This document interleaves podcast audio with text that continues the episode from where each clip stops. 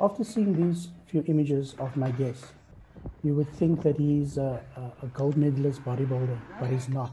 He is one of South Africa's creative photographers and an award winning DOP. Salam, Shano, how are you doing? Salam alaikum, my brother. How are you doing? I am doing really well, man. I'm so glad you, I know you're very busy also. I'm so glad that you are available to do this. Um, yeah, when last, I mean, we haven't seen each other face to face for a while. I mean, years. No, for a very long time, you know. I remember um, I think, bumping into you in Melville a year or two ago. Yes, correct. And that was that about was it for long, another long period. Yes, yes. I mean, the thing for me, though, because I'm Cape Town based, we do a lot traveling out to Joburg and around the country. So when I'm in Joburg, you know, depending on time, but next time I'm there, we must make time to hook up, you know, to spend some time, chill, have a coffee, whatever, you know, catch up and things like that. So doesn't always have to be on a podcast or something, you know. No, but that's actually why, why I enjoy doing this uh, Siraj so much is the fact that I'm reaching out to people like you, um, old friends, old work colleagues, you know, people that we have a shared history and and and we we share our experiences with the viewers. And so I love the fact that we're actually doing this. But yes, you're right, we need to to to to also do this in person, you know, especially now when we're getting older, you you kind of long for that contact of people that had a big impact in our lives. And you are obviously one of those people that have had an impact in my life. And uh, our, our journey started or started when we met uh, at the high school when we were at uh, Alexander Sinton. And anybody that knows the history of Alexander Sinton, it's a, it was, was and is in a very politically uh, progressive school. And um, we were thrown in the deep end in the sense of becoming politically activists. You could not but become politically aware and, and, and, and, and, and active in the realities of South Africa in 1985, 86, 87, you know, uh, and, and really being thrown in front of it with, with all the political unrest. And so, so that's the environment that I got to know you. And, but the one thing I remember, if, if I think back on, about from in, in that time was the fact that I always kind of remember seeing you with a, a, a stills camera. How did your journey start with uh, becoming a photographer? I think photography for me at a very young age. I think I was probably about probably about eight or nine years old.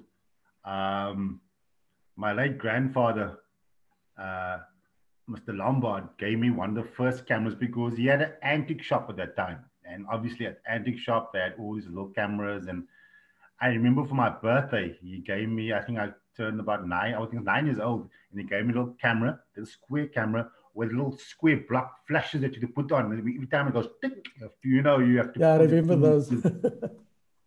and I started taking pictures of my friends in the street playing cricket, you know, playing soccer. Um, I think for me, what even drew me even further into getting into so to journalism was um, on I think it was my 11th birthday, my mom took me to the Kismet. You know, Kismet, Athlone had the Kismet, the Athlone Theatre. We mm. went to Kismet.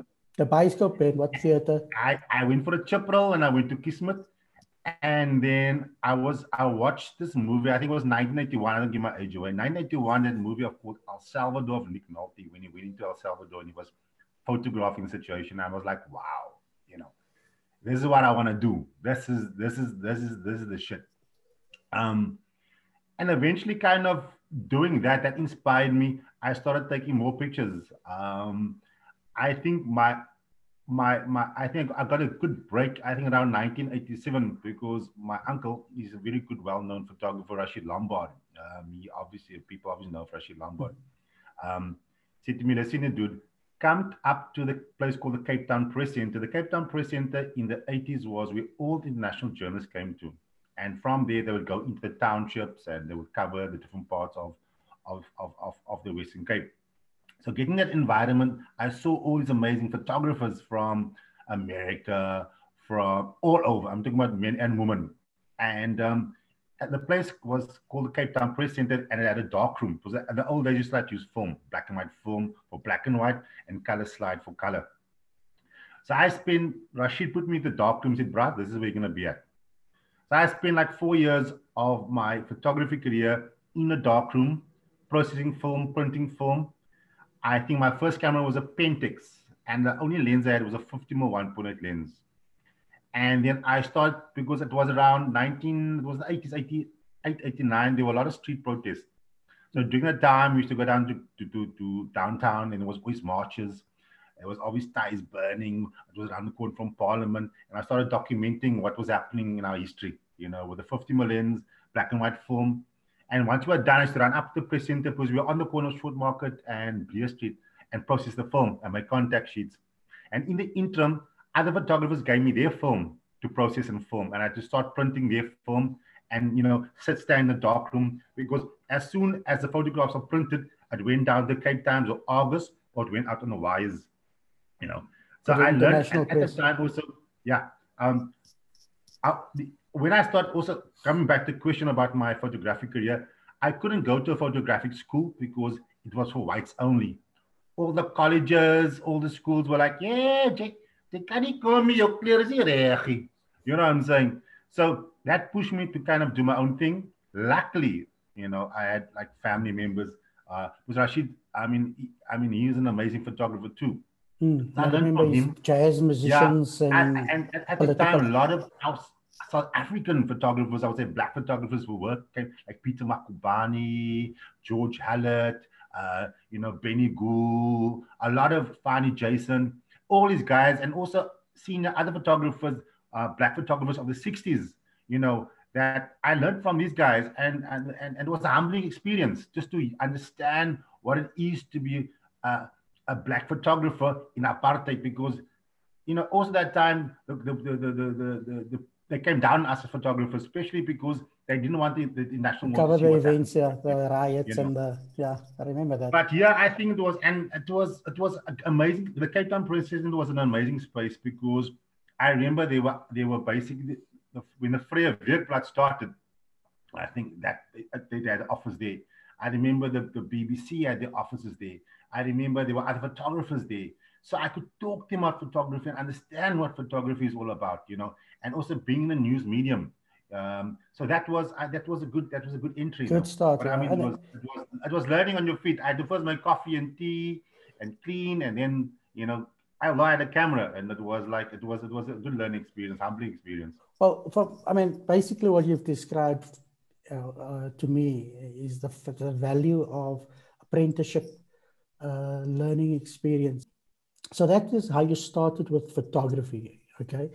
Um, what blows my mind is that uh, and, and people you need to go and look at his shamil's uh, instagram feed is the fact that you took the skills that you learned from uh, the manual skills from photography and you're using and you're doing crazy creative uh, uh, photography work with using your cell phone. Yeah. So yeah. how does that work? Um, you know, I think that that that the one thing I learned from the great, especially people like uh, uh, the late George Hallett, if anybody knows George Hallett, George Hallett was an amazing, amazing a mentor in the sense that he said to me, whatever you have in your hand, if you can understand how to use it with a lens, you can create, whether it's a big camera or a little pinhole camera, that you can, you can create amazing images because you can give a person the most expensive camera with all the lenses. If they don't have talent, they ain't gonna take shit. You know, mm. you can give a talented person any camera, even with one lens, and that's where I learned with a 50 mm lens for mm. five years. Because a 50 mm is a standard, you know, it's mm. not a hmm. wide angle. People understand what primes all also, about. you have to get to the image, you have to get to the subject. And and also, I also for me was I worked a lot with wide angles. So I had a 50 mm and my widest was a 24 mm. Those two extremes. But I've learned to use a wide angle and create images because that's how you learn and that's how you grow. But like I said, I use my mobile phone because most of the time, at, people know me, I do a lot of video documentaries. I'm walking out with a big camera. So my cell phone's quite here. I see image and I click it and I, and I have it. So it's all about the understanding, like understanding composition. And at point, you need to grab it, you know. And I mean, mobile phones these days are amazing because Amazing. they come up with amazing lenses, you know. So I remember spending time in a in dark room. We had Carl Zeiss lenses in the largest because what was most important was the glass and and and Leica lenses. These mobile phones got Carl Zeiss and Leica lenses on. So I mean, it's like having like a, a real mobile. And Oh. then it's got wide angle, got poor, you know, I'm like No, it's crazy. It's crazy, especially like you say, you're coming from that background and now you've got a mobile phone. But I, I strongly encourage everybody to go to look uh, for Charmel Albertine's, um, Albertine's uh, uh, social media accounts. You'll see mind blowing content, uh, still images. And it's you normally take these images while busy covering, uh, uh, doing documentary work and stuff like that. How did you get your break from moving from still photography to, to videography? I started freelancing at Reuters. Reuters was based in Cape Town. Now, if people don't know, Reuters is an international television news agency. And um, uh, at that time, Jimmy Matthews was the bureau chief. And he, he, he said, Well, I mean, come hang out, come see what you want to come do. But at that point at Reuters, I was making tea, I was cleaning the equipment. And eventually, my first break became where I became a sound guy. So my first break before being a cameraman, I was a sound person. So I had like a SQN4. I was, and, and that time also, there were a lot, because of Mandela, just after 94, there were a lot of things happening, you know. Mm. So you you also was at the time within the new international news, you were competing. Reuters was competing against AP, against German TV, against the BBC. So it wasn't just filming; it was filming and get it out there. You, and at that point, we had to we had to go to Sea Point, SABC Sea Point, to send video footage. Mm.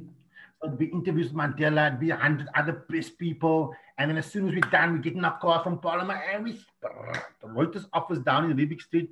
When we park there, edit, drive like a crazy all the way to Sea Point. Jimmy said, listen here, you pay the fines. Get there, send the video footage. And I did it for four years. And um, I remember one day the way I got into doing videography or becoming camera person was Reuters had, it was a Sunday morning. And I think uh, there was a, a, cameraman from Joburg was supposed to fly down and do the story because Mandela was going to Langa. I think it was 93. He was going to Langa. And um, apparently, let me, let me get the date straight because I was talking about 94, 93. No, he wasn't president yet, I remember. He, it, was, it was probably the end of 93 because 94 was the elections. Mm. And I got to office. It was a cold Sunday morning, and I get a phone call, and the guy says, "Listen, this guy's not coming down from Joburg. He said you're gonna have to go to um, the township by yourself." Um, I'm like, "Ooh, ooh, "What?" You know, there's a camera in the cupboard. I remember open up the, ca- the, the cupboard. Yes, the camera in front of me. It was a big, big bloody Betacam SP camera. The lens was still kind of, you know, and I'm thinking, "Oh shit." Okay, showed me how to use the white balance. Showed me where the record button was. Put the camera on your shoulder and then yeah i had to go to, to, to langa and it was great. I mean i remember getting there and mandela walking around saying twinkle twinkle little star. Oh, I wonder what you-" and i filmed this and when you got back to office and seen i didn't even have a chance even it was you know that the editing was very different. Mm. so i seen it straight to joburg and they were like well done bro we went out there. So and then from there i never i never looked back What You a know? story. What a story. Die paard in fucking gegooi. Hulle het gesê jy kan kan jy swem. Jy gaan das das hy maar jy swem. I, I, mean, for people who don't know, uh, if you haven't worked news, um,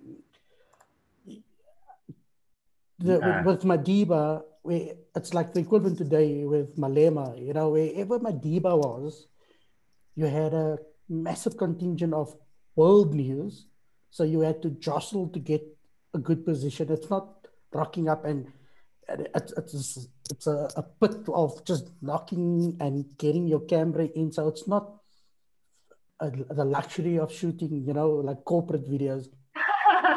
and then the fact that you were sent out by your free your bureau, whatever, it meant that if you didn't come back with footage, usable footage, your career is over.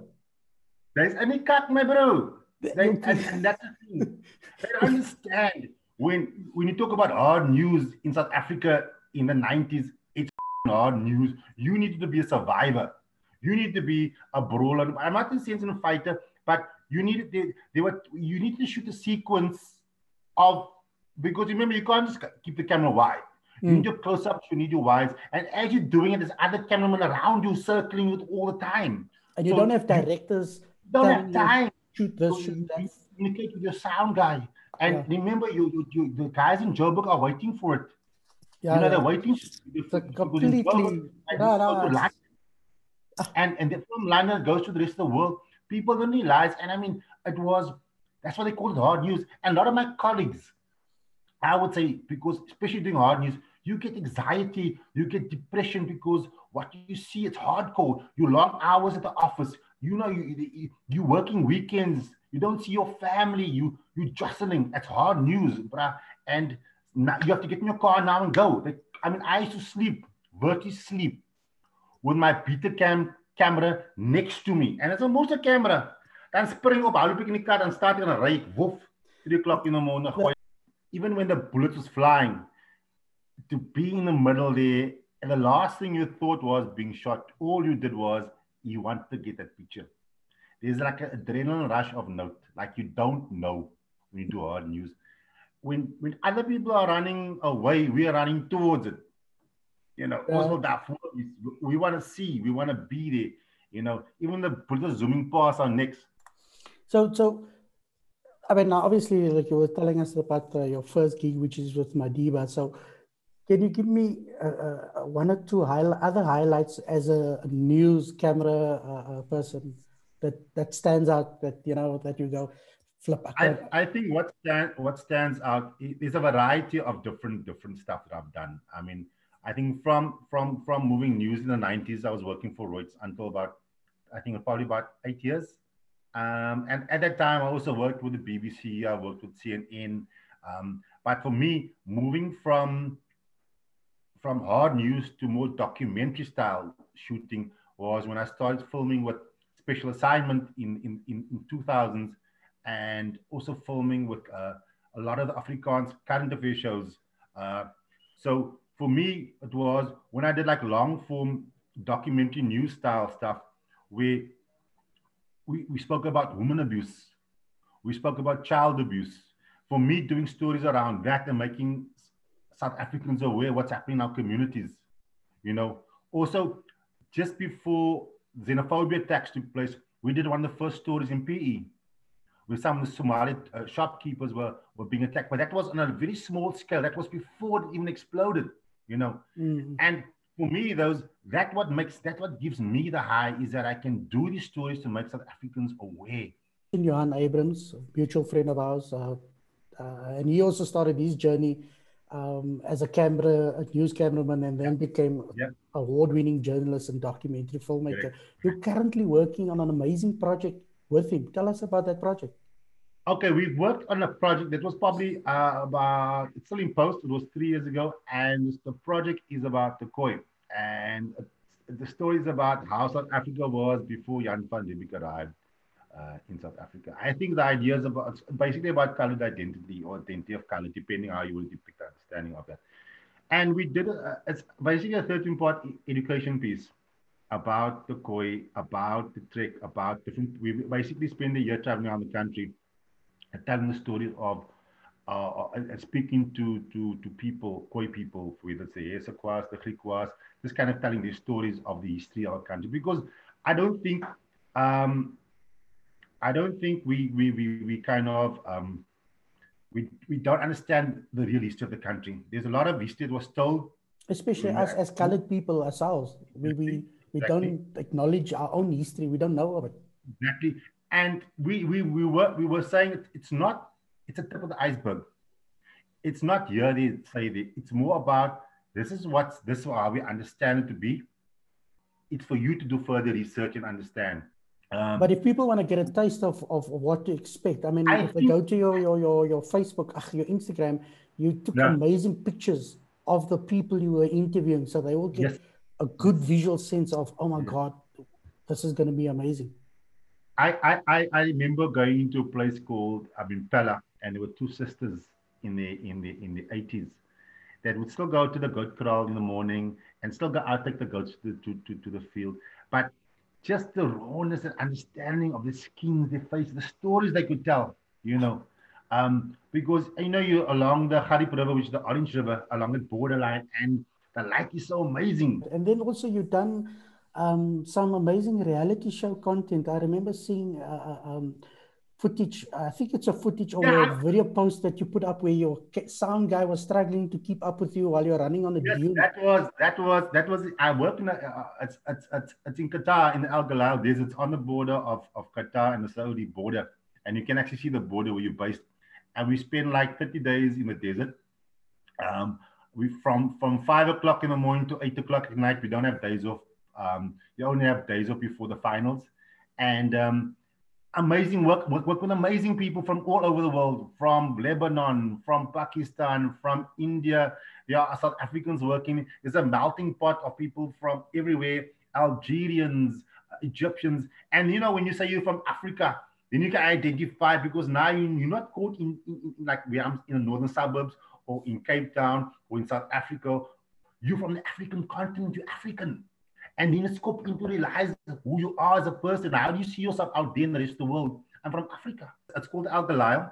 And these guys are falcons and they're on camelback. There's about five different groups and it lasts for three and a half days. So in the desert, walking, sometimes driving, and the sandstorms. And what's amazing, that every walk, because it's Muslim, predominant Muslim, at every walk, the camels will stop somewhere and they'll start making salah in the sand. You know, and because of water water pressure, they use sand to do wudu.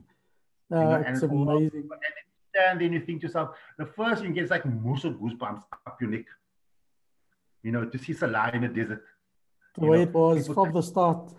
You know, you, you because you open yourself up to a different spiritual realm and you understand you and you and suddenly your visual style changes, your your your, your visual medium changes.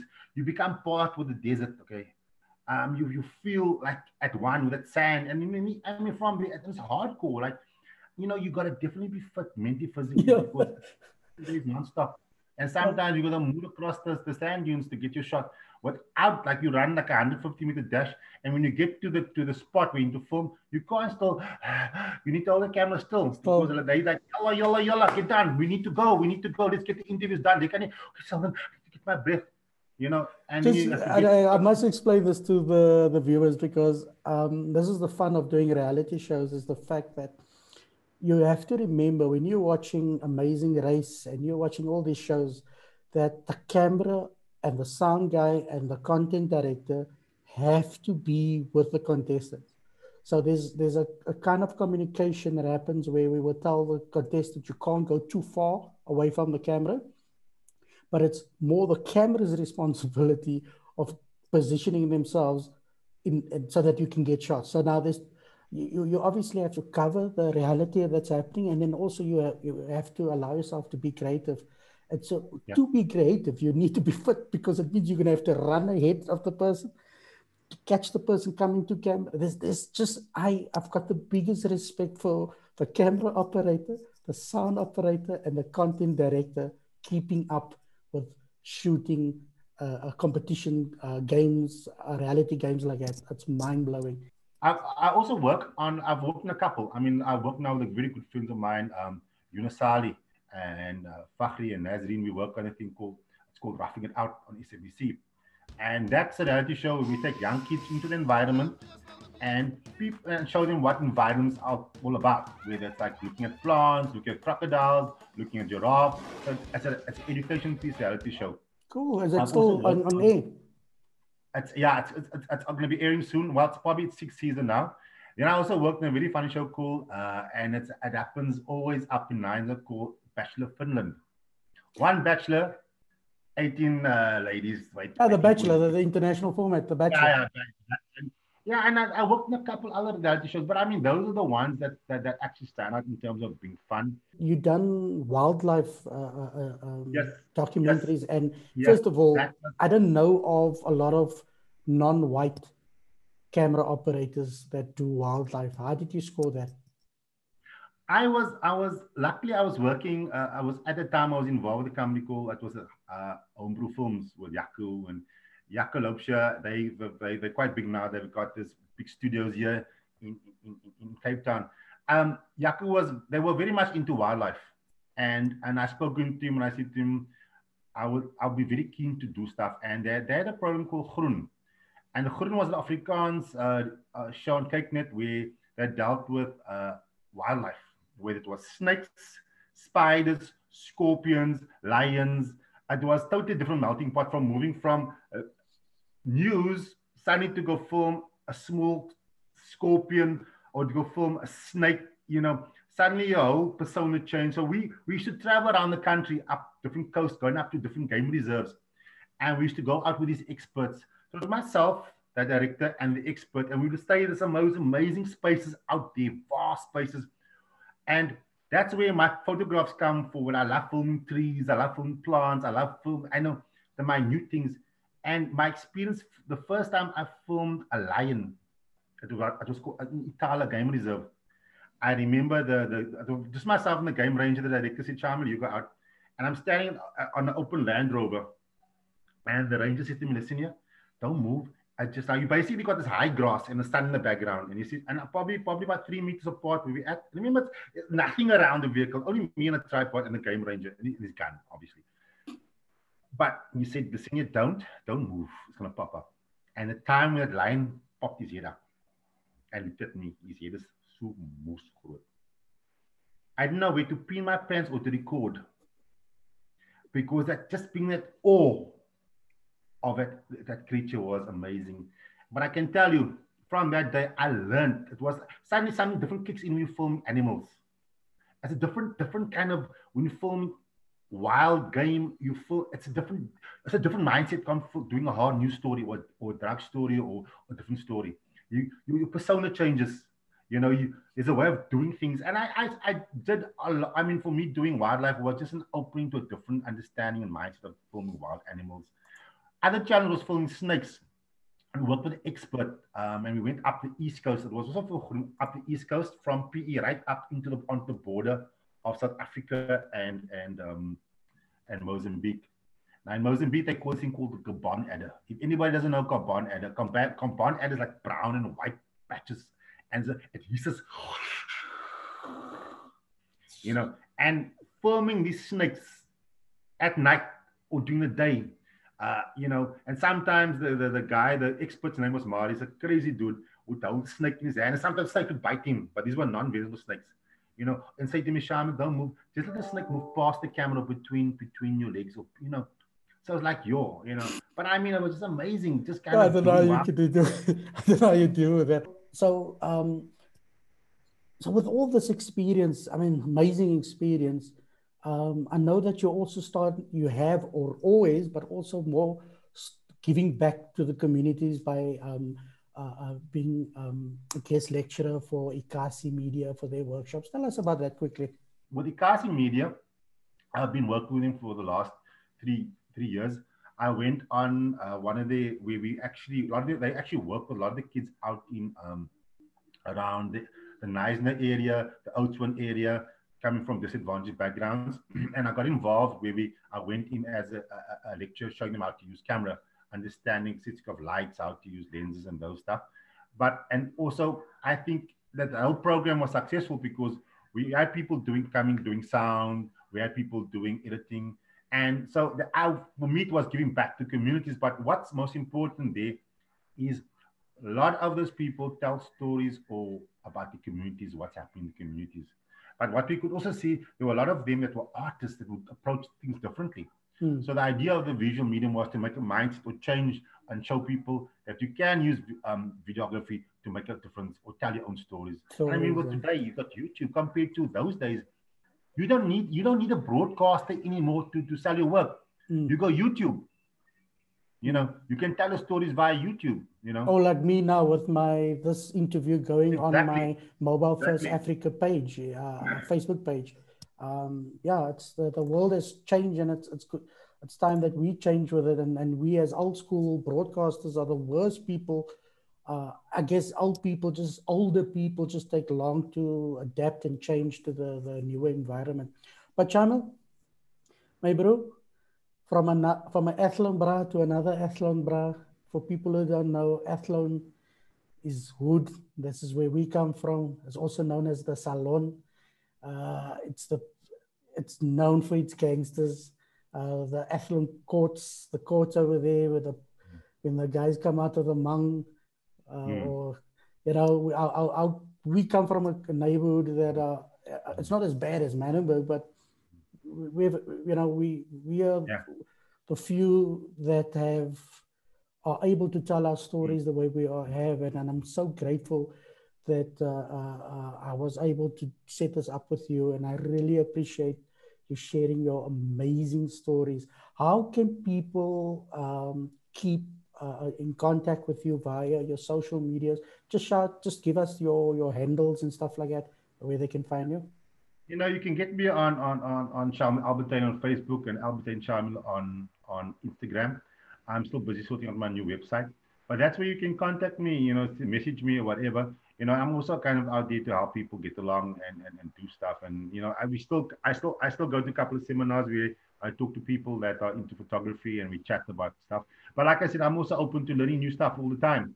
You know, and for me, it's all about learning. I, I think for me, about where I'm at in terms of my age is that technology would grow and the technology is new. The one thing that you can't get is experience. You can't get the lifetime experience of of of of understanding or feeling. Like I said, like like I work with great people. I mean, I work with amazing people all the time, you know. And for me, like my friend, like I mean, I work with people like like I work with people. And and the thing is for me, I like it's the understanding of of, of just getting along and, and creating beautiful visuals, beautiful stories, and understanding where you come from. I'm open to chatting to anybody. Cool. So, Shukran, uh, thank you so much. And uh, I'll see you in soon. I'll see you in, in person sometime soon. brother. Thanks for thanks, man.